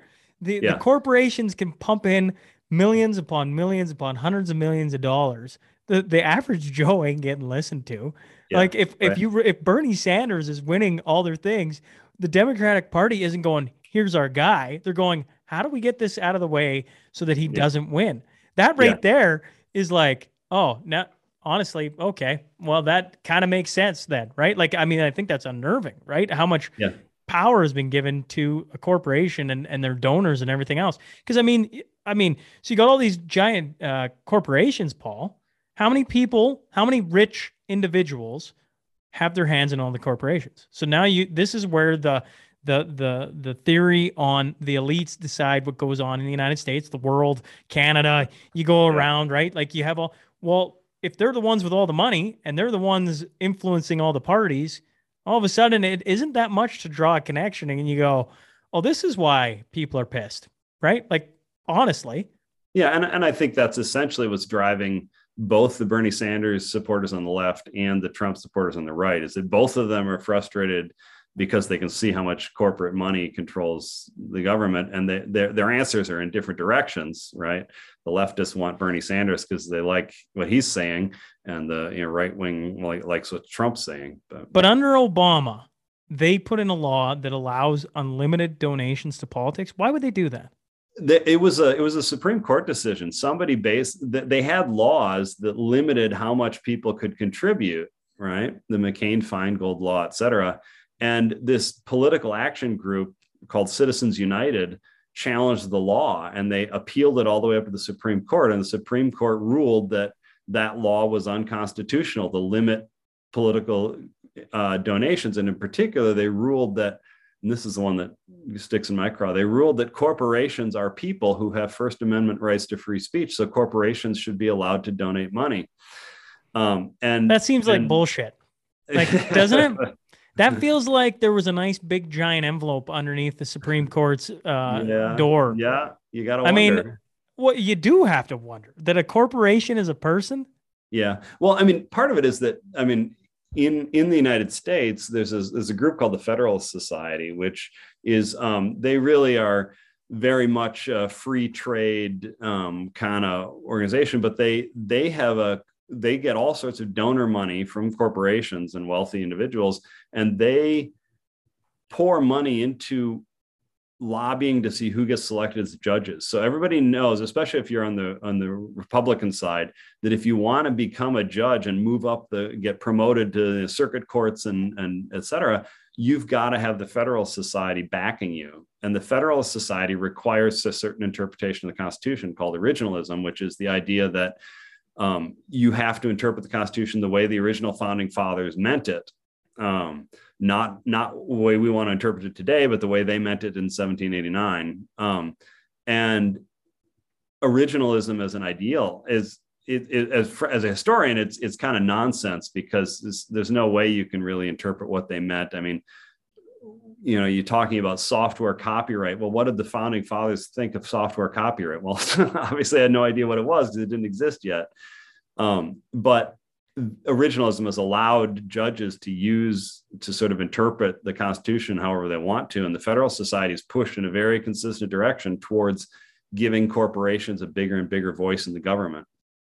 And so, Citizens United was really the result of a bunch of judges on the Supreme Court who were who were you know had gotten where they were because the Federal Society, which is in turn paid for by you know dark money from corporations, et cetera. Um, so I'm not sure there were actual envelopes under the chairs, but there were. Uh, there was there pressure. Was a long, yeah, there's a long history of sort of these are the people we want on there because these are the ones who will consistently rule the way we want to rule. Um, well, let's re- let's rewind this conversation. I, I got you down a rabbit hole, and I, now I now I come back and I go. So why, you know, after you do all we've just talked about, when we've talked, you know, uh, different things in the American establishment. Why does Russia go into the Ukraine? Is it, and I know that's a big why. Everybody's got their why, and this is why. Yeah. And, but you go, like, is it the pressure? Well, actually, no, I'm not even going to put things out there. Why do they, like, there's so many theories out there on why they go in, right? They're right. going to recreate the, USSR and they're gonna, you know, this and that and everything else? Is it the NATO thing? Because you know, if if if you equate yeah. NATO in the Ukraine to Russia influencing Cuba back in the day, hmm, there's something maybe there. Like, is is that enough, or or what are your thoughts? I've heard. I mean, I've heard all the theories you have, and there's a lot of them out there. There's there's probably two that sort of seem to me to fit the fit best. Um, one is that um, for Vladimir Putin and his generation, who were who were members of the Soviet apparatus he was in the KGB uh, at the fall of the Soviet Union. Um, the dissolution of the Soviet Union felt like a sort of personal humiliation. That, that they were one of the two most powerful nations on earth, and then all of a sudden they're like a backwards third world country. and um, and the way Putin has talked, and, and a lot of the ways they've justified invading Ukraine, you know, it's it's it's normally a part of Russia. It should be, you know, historically it's always part of Russia that can be if you interpret that through his sort of sense of loss of the Soviet Union as a personal humiliation, he's trying to fix that. And I think that's I think that's part of it. I don't think that's the whole explanation, but I think I do think that Putin and a bunch of other members of his clique do have a strong sense of that they that they're trying to right what they see as a historical injustice that that these former Soviet republics are independent countries now. And and I I don't think it's just Ukraine. I think it's Belarus, it's Latvia, Lithuania, Estonia. It's the Slavic countries. They don't. I don't think they care about Kazakhstan or Uzbekistan that were Soviet republics, but um, the Slavic countries in Europe is what they care about. I think that's part of it. I think that's part of the psychological motivation for Putin. But there's another one, which I think is pretty compelling also, which is that Ukraine immediately, as soon as they got out of the Soviet Union, they turned towards the West. And they've been trying to get into the European Union. They've been trying to get into NATO. They've been trying to build up connections to the West. And one of the things that has happened is that Ukrainian standards of living have gone up much faster than Russian standards of living. I mean, Russia is a kleptocracy. The Russian government is built on trying to make a few small number of people wealthy by sort of, you know, commandeering the government and, and lining their own pockets from it. Russia has not done very well since the fall of the Soviet Union economically. People's standards of living haven't gone up that much. Um, but Ukraine has done better. And I think uh, I've heard a number of people say, and I think this makes sense to me, that the biggest threat you Vladimir Putin saw from Ukraine was that what if they succeed? what if they turn to the West? They embrace liberal democracy, actual free elections, they clean up all the corruption, and they start prospering. What happens then? Does, do Russian people start going, well, why are they prospering and we're not? And the answer is they've got an open political system that's actually operating much more cleanly than ours is. Um, then they start asking questions about the Russian government. So I think I think for Putin, one of the big problems with Ukraine is that it was a good example of what can go right if you open up to actual democratic processes and you and you actually build connections to the to Europe, et cetera. And he didn't want that example there for the Russian people to see, because then they'd be saying, "Why isn't Russia doing this?" And of course, Putin's you can't do that because his regime is built on it's really corrupt, um, and he can't clean it up that way. Um, and and you, you know i've heard reports that you know russian soldiers who have been captured in ukraine one of the things that astonishes them is that ukraine has all these asphalt roads. You know they, they grew up in some part of central russia where they've only seen dirt roads most of their life and ukraine has all these asphalt roads. They're just blown away. And and you know the stand the russian soldiers are really encountering a level of prosperity when they're looting ukraine that they hadn't seen before in russia so that's a that's an argument I think is there's probably part of it that that Putin really doesn't want a successful Ukraine because it's such a bad example for Russians about how they're kind of getting screwed over by their own situation. Hmm. Eh. I, I, think the NATO is doesn't that have NATO to... is, the NATO is part of it, but it's not.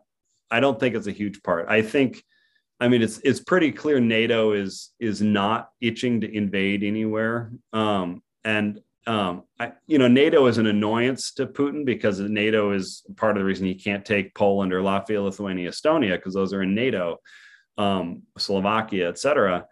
Um, so in that sense, NATO is an annoyance to him because it's a block to him wanting to get what he wants. But I don't think he felt overwhelmingly threatened by NATO, as, as in NATO's going to invade or NATO's going to topple him, et cetera. The, the United States and, and the other NATO leaders, Germany and France, really haven't had much interest in, they haven't shown much interest that I'm aware of in, in toppling Putin or really even influencing the political situation in Russia. So I don't, I don't think it's a, I think the NATO thing is sort of a, you know, a, a misdirection by the Russians.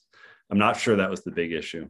I, th- I, think a much bigger issue is Ukraine wanted to join the European Union and become successfully part of that European trading bloc, um, and Russia having a, a, an example of success with a totally different system right on their doorstep. Hmm. I would have I would have assumed the NATO would be a bigger chunk of it, um, just in a sense of the influence and everything else that that comes with being organized with that group of countries, uh, which would you could equate to prosperity and everything else. I just with with Russia, I I would assume they don't want to have that on their front doorstep.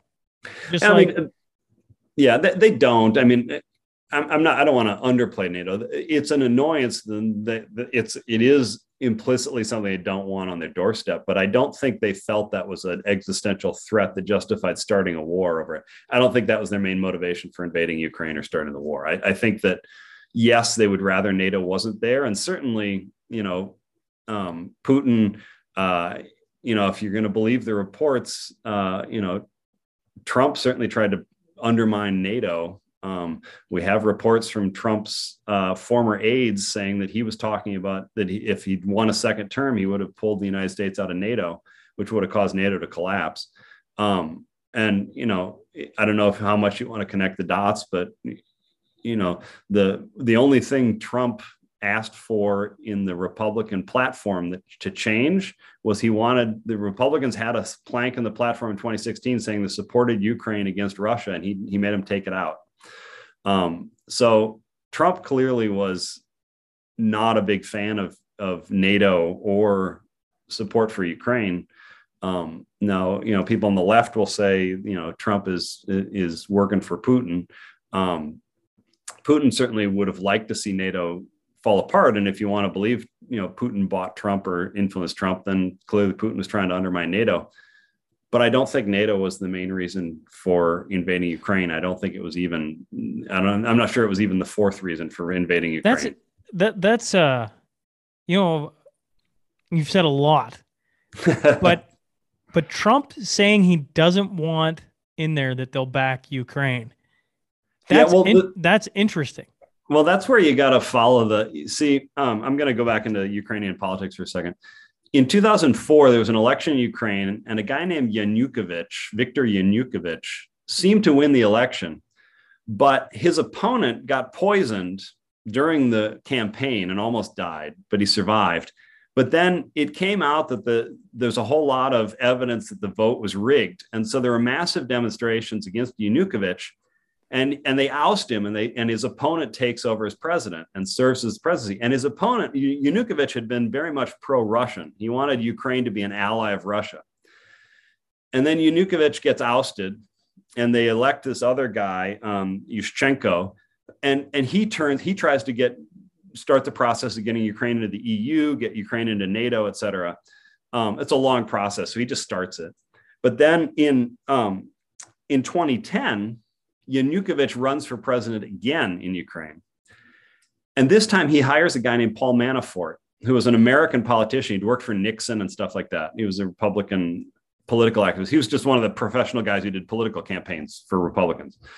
He gets hired by Yanukovych and he totally remakes Yanukovych's image as he, he turns him into a real politician. He, he had been a horrible politician, you know, he had no charisma or whatever.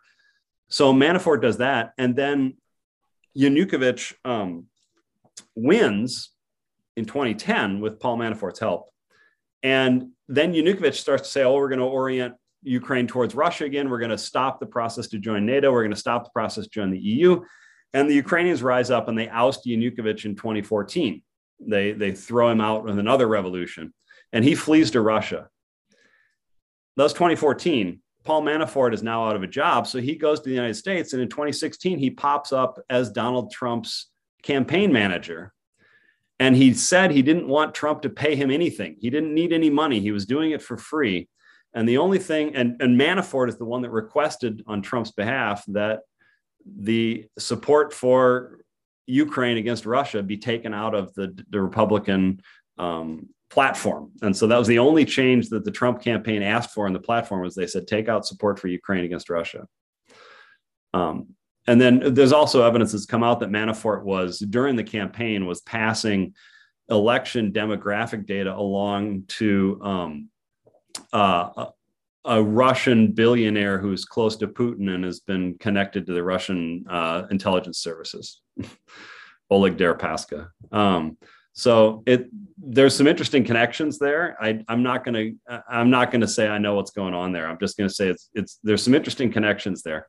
as as me and a few of my buddies would say, they're playing on a different level, right? You hear the stories and you go, well, you can kind of do A plus B equals maybe C, but like they're just playing a different game. Like yeah. to me, like uh, you know, like I have nothing in me that wants to be the prime minister of Canada. I just I, I can't imagine the hoops and you know the, the people and uh, the pressures that come with it in American politics. Like you're basically doing the biddings of, uh, well, I mean, we've talked about it now. Corporations, like you're you're yeah. basically being influenced heavily, not by what the people want anymore, by what the corporations want, which they can influence. You know, yeah. in your in the history of the world, what you know, in the United States has obviously been a superpower now for some time in the history of the world, what has been maybe some of the civilizations that have been able to pass down through generations uh, this power, this this the ability to hold together a, a, a society without it falling apart on itself. Like mm-hmm. obviously Rome comes to mind. Right. But is but is there other ones that did it well? And did they do it the same way, Paul? Or you know, like I mean, you go far enough back, you get in monarchies and all that that jazz. But like yeah. Well, it, it, I mean, the big difference is, of course, is that I mean, the United States is the oldest republic, uh, continuously existing republic in the world. So republics are a new thing. you know, I mean, it, the entire thing with you know democratically elected governments and whatever that's the last 200 years, 250, you know, 40 years. Um, before that, it was all monarchies, and they have a very different dynamic right? They, they have a very different way of holding power.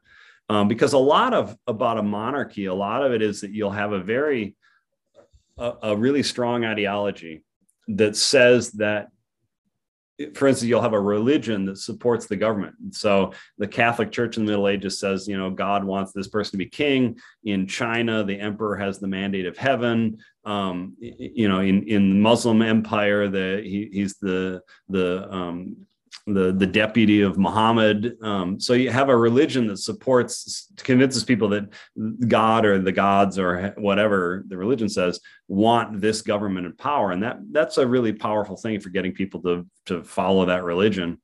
Um, but then you also have um, you create hierarchies and you concentrate wealth in a small number of people so that they can control the government and basically just sort of you know rotate through the government and and the government doesn't have to answer to the people. It just answers to the small elite the aristocracy in europe or the or the you know the the aristocracy in mandarin class in in china et cetera. Um, so there's all sorts of ways you try to boost your legitimacy by getting people to simply find it unthinkable to think of any other alternative to government the gods don't want the, the gods want this government. They don't want anything else. So don't even think about it. Um, the aristocrats have so much wealth that it's you know we're not even on the same level as they are. Don't even think about it or you know et cetera. So you, you, you just find all these sorts of ways to cut off any thought that you could have it differently right? Um, and and all that changed with republics and the you know the age of revolutions in the late 1700s and early 1800s and suddenly you've got all these Republican governments and and movements of the people and nationalism, et cetera, and that changed the game. And and I think it's still playing out with republics. How do you get that kind of longevity, right? Um, the United States is sort of an outlier. I mean, France had a revolution in 1789, but they're on their sixth republic right now. You know, they've had six different constitutions. They've tried six different times. They've had a couple empires in there too. Um, but the United States just keeps plugging along as this, you know, this republic. And it's an interesting question of what have been the real pillars that are holding up the United States and, and are those eroding? Um, and I think there's a real question now is, is I think for a long time, the United States had a, a, a pretty small Overton window, a pretty small set of ideas that were acceptable to talk about. Democrat or Republican, they stayed within a pretty small range and i think that's blown apart in the last 20 years. And people are are looking way farther right and way farther left than they ever did before. And it's partly because what we were talking about earlier with people are getting their news from different sources and they're they're occupying different realities. And i think a big part of a republic is you have to occupy a uh, you have to get the majority of the population to be occupying a pretty coherent reality. They all have to agree on what reality is and uh, I, I don't know what's going to happen with the United States, but I'm not I'm not that optimistic that given that we can't even agree on what reality is. Hmm. So you when you say you're not that optimistic, you you envision then uh, tough times ahead. Is that what you mean? Like, yeah, I think we're probably. Uh, you know, we talk about how crazy it's been, you know, the last three, four years with the pandemic and, you know, Trump and all the rest. And um, and uh, you know the economy crashing during the pandemic and and all that. Um, I think we're probably going to get crazy political fringe movements and um, economic swings and protests in the streets like Black Lives Matter, et cetera. We're going to have a lot of that for, I would guess, another decade because um, we have to figure out a new thing we all agree on, a new place that most Americans can say, okay, yeah, we can all agree on this and I I think we're torn apart in a number of different ways right now, and that's not possible. And I don't know. It, it's possible that we'll never get that back, and I could see the United States, you know, collapsing, breaking up, et cetera. Or it's possible that we'll figure it out. But I think it's going to take at least ten years before we get anywhere. So. Well, let let's slide then into the Crude Master, or the final five brought to you by Crude Master. It's it's changed from five questions to the last five minutes, and you've you've given me a question. I I've changed it because I I I I really like what you just said there, right? Over the next decade, we have to decide what we all agree on. Yeah. There has to be something that we all agree on. Yeah, well, I mean, you could sort of I mean, the United States has had moments like this in the past. I mean, you look at the 1890s, the progressive era. There's all sorts of conflict, and and then we sort of all agreed on a new set of rules. And you, and you look at the um, you look at the depression, and there's all sorts of people who believe in all sorts of different things and embracing fascism and communism, all that. But we finally sort of came to a consensus again. And, and you know you had sort of peace throughout the 19 late 40s and 50s and then you have all the upheaval of the 60s and we're all disagreeing about all sorts of stuff. And then we sort of came to a consensus again by about So the wh- 1980s What was the consensus consensus in the 1980s? um the well first of all you you sort of things like feminism that emerged in the 50s and 60s were really con you know it was really a lot of conflict in the 60s was about that. A lot of it was about the civil rights movement. Well we passed a bunch of laws like the civil rights act that that you know gave african americans better rights better voting rights et cetera. Um, and then um, you know the culture sort of ad- got used to the ideas of things like feminism and what have you. And, and so those stopped being touch points. And you could you could argue it was partly just aging out right? That the older generation resisted that stuff and they and they died out and the younger generation all embraced it so they all agreed again. But i think it's more that you know the 60s was a decade of us just sort of working it out. We had to argue about it.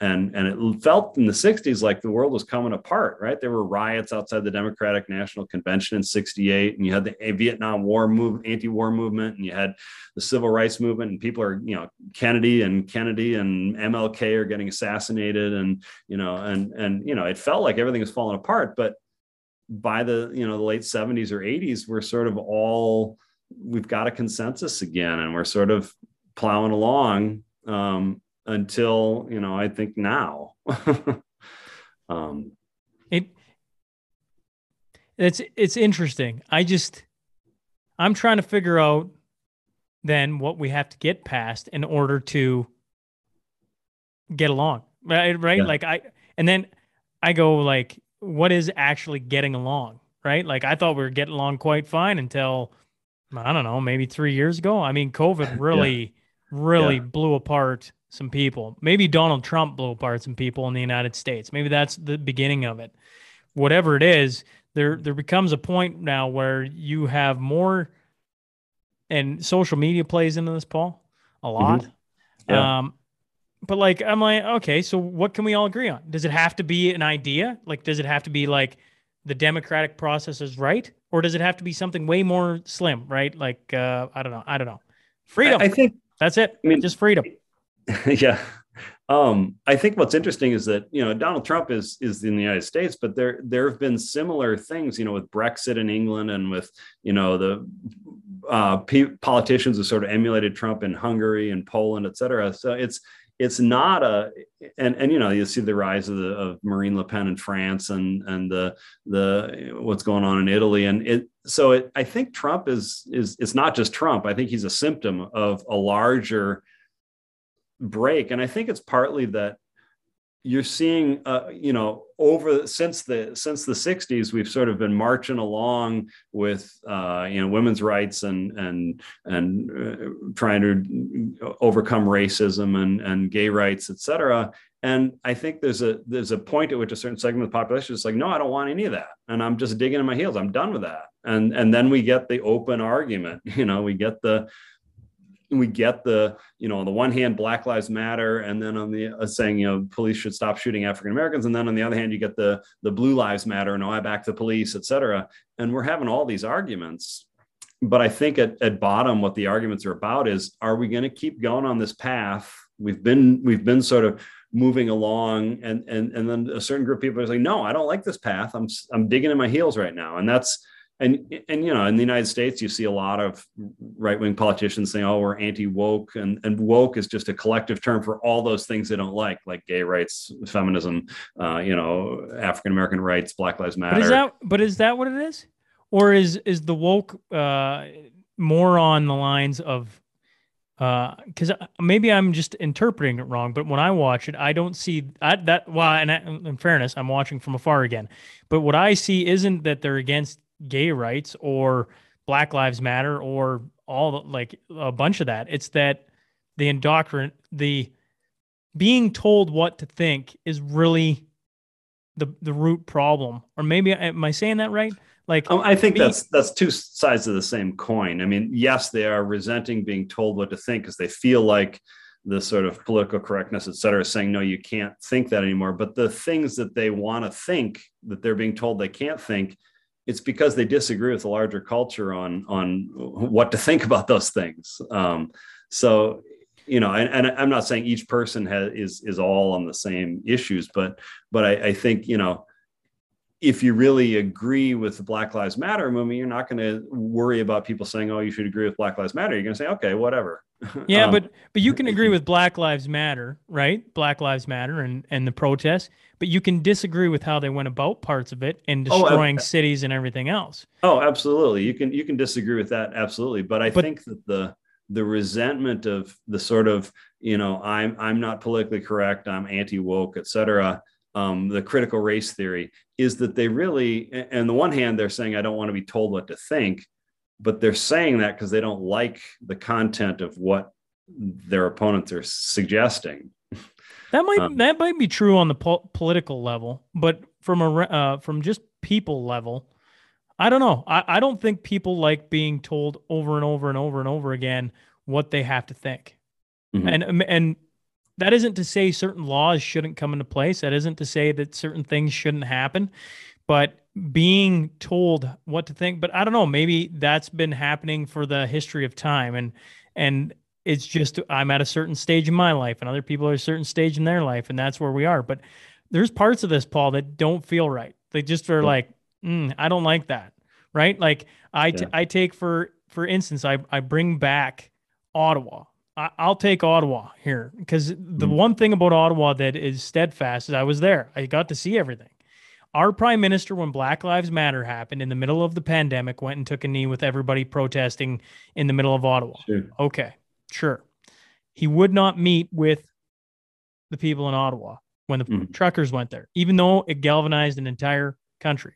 Tons of people supported it. Like a crazy amount of people supported it. I saw it on the highways all the way through there. Mhm. And you go, so why is one idea have to be right, forced, hard, hard, no matter what they do? They burn down a city. They don't talk about that. They just talk about Black Lives Matter being correct and Black Lives do matter and whatever. Truckers go there are beyond peaceful, but they get labeled something, and that's how the media sticks to it. The prime minister will not acknowledge them, will not meet with them, calls them extremists, and then brings in, you know, laws to push them out. It's Mhm. very, it is very black and white. And that's where people, I just go calm people like myself, go like it, it's, it's very evident what's being pushed and what's not allowed. And to me, that's right there is the crux of the issue. It's like, why do we have leaders like that? But that might come back to corporations and how they push and everything else. But that goes on to our media and how it's being controlled. And and and once again, I'm speaking towards Canada at this point because the United States I can't even speak to half the time because I mean it's so big, so diverse. There's so much going on there. But what happens there filters up here, and we see Mhm. it firsthand over and over and Yeah. over again. Sure. Whether we're talking Black Lives Matter or other things. Mhm. Yeah, no, I'm, I mean, I, I I don't know about the Ottawa truckers thing. That wasn't covered in the United States very much. So, um, so I, I mean, I, I know what it was, but I, I can't speak to how it was covered um, in in Canada or or how the pr- prime minister responded to it because I just don't know.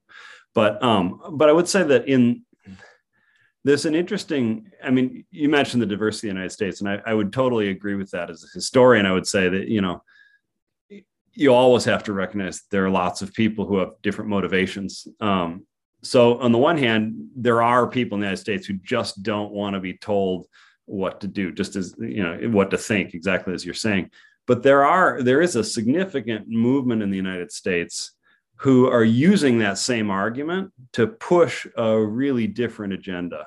Um, the, the there's a movement in the United States called the Christian Nationalist Movement. I don't know if you're aware of it Can't but they basically argued that the United States was founded on Christian principles, uh, in spite of the First Amendment, um, and uh, and they're arguing that the United States laws must be based on their vision of Christianity, and they are they they want to.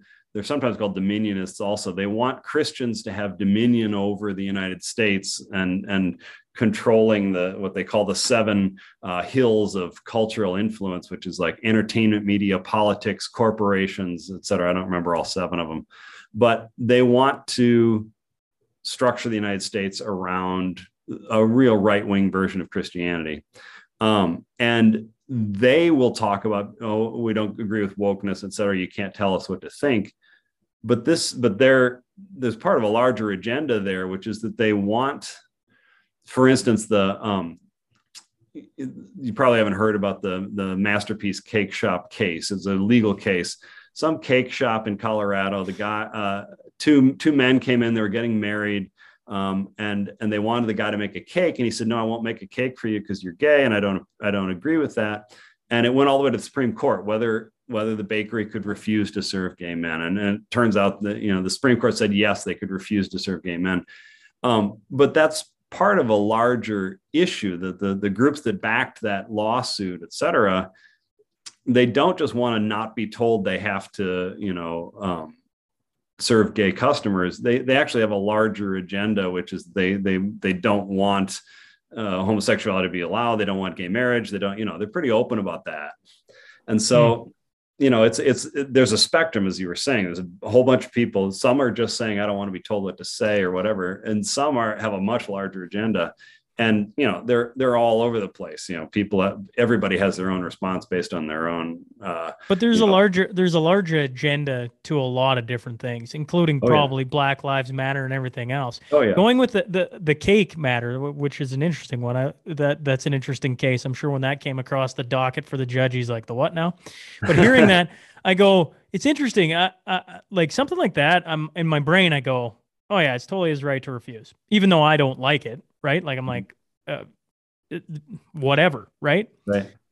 It, it should be his right to refuse but as a society like the people now i'm talking not the government it's also society's job that over time that just you know business goes elsewhere right? Like somebody's gonna find a way to be inviting of those people and they're gonna find it and away it goes and there's gonna be business prosper Hmm. off of that and other businesses are gonna die out if they don't get with the times and everything else. It's and I, I don't know if I'm I'm saying this right, so mm, bear with me. But like when government tries to be like, no, you have to allow, not that they did, but this is what you have to teach. This is how you have to teach it. This is what we're saying.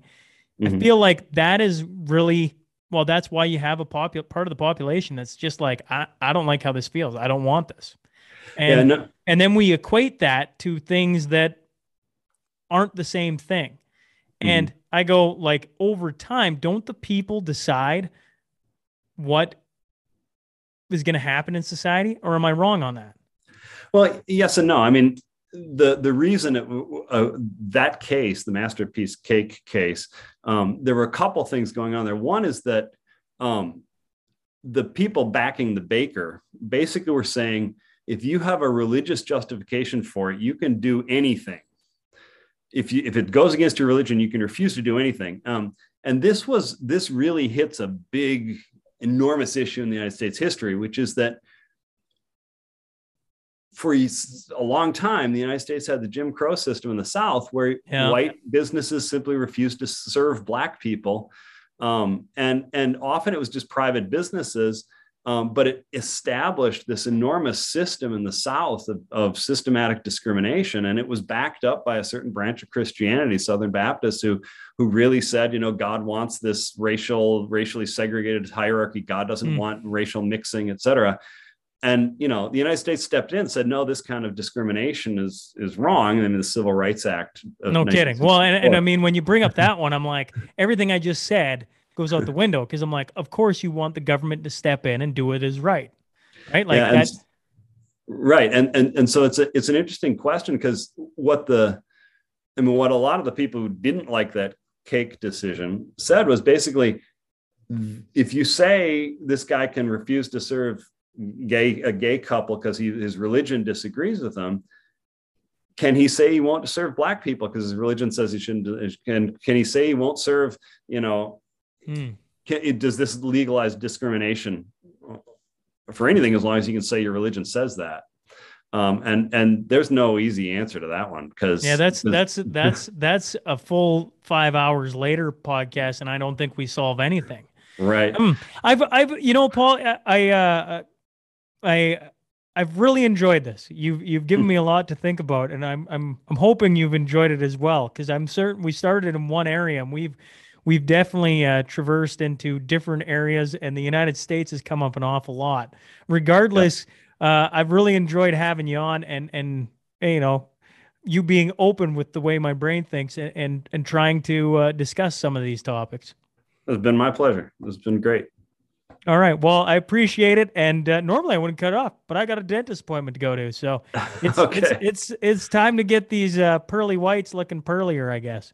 All right. Well, I hope that all goes well for you. Thanks, Paul. I do appreciate you you coming back on. All right. My pleasure. Have a good one, Sean. Hey, thanks for tuning in today, folks. I hope you enjoyed today's episode. Uh, hopefully, you got some plans for the weekend, maybe uh, getting together with family, that type of thing.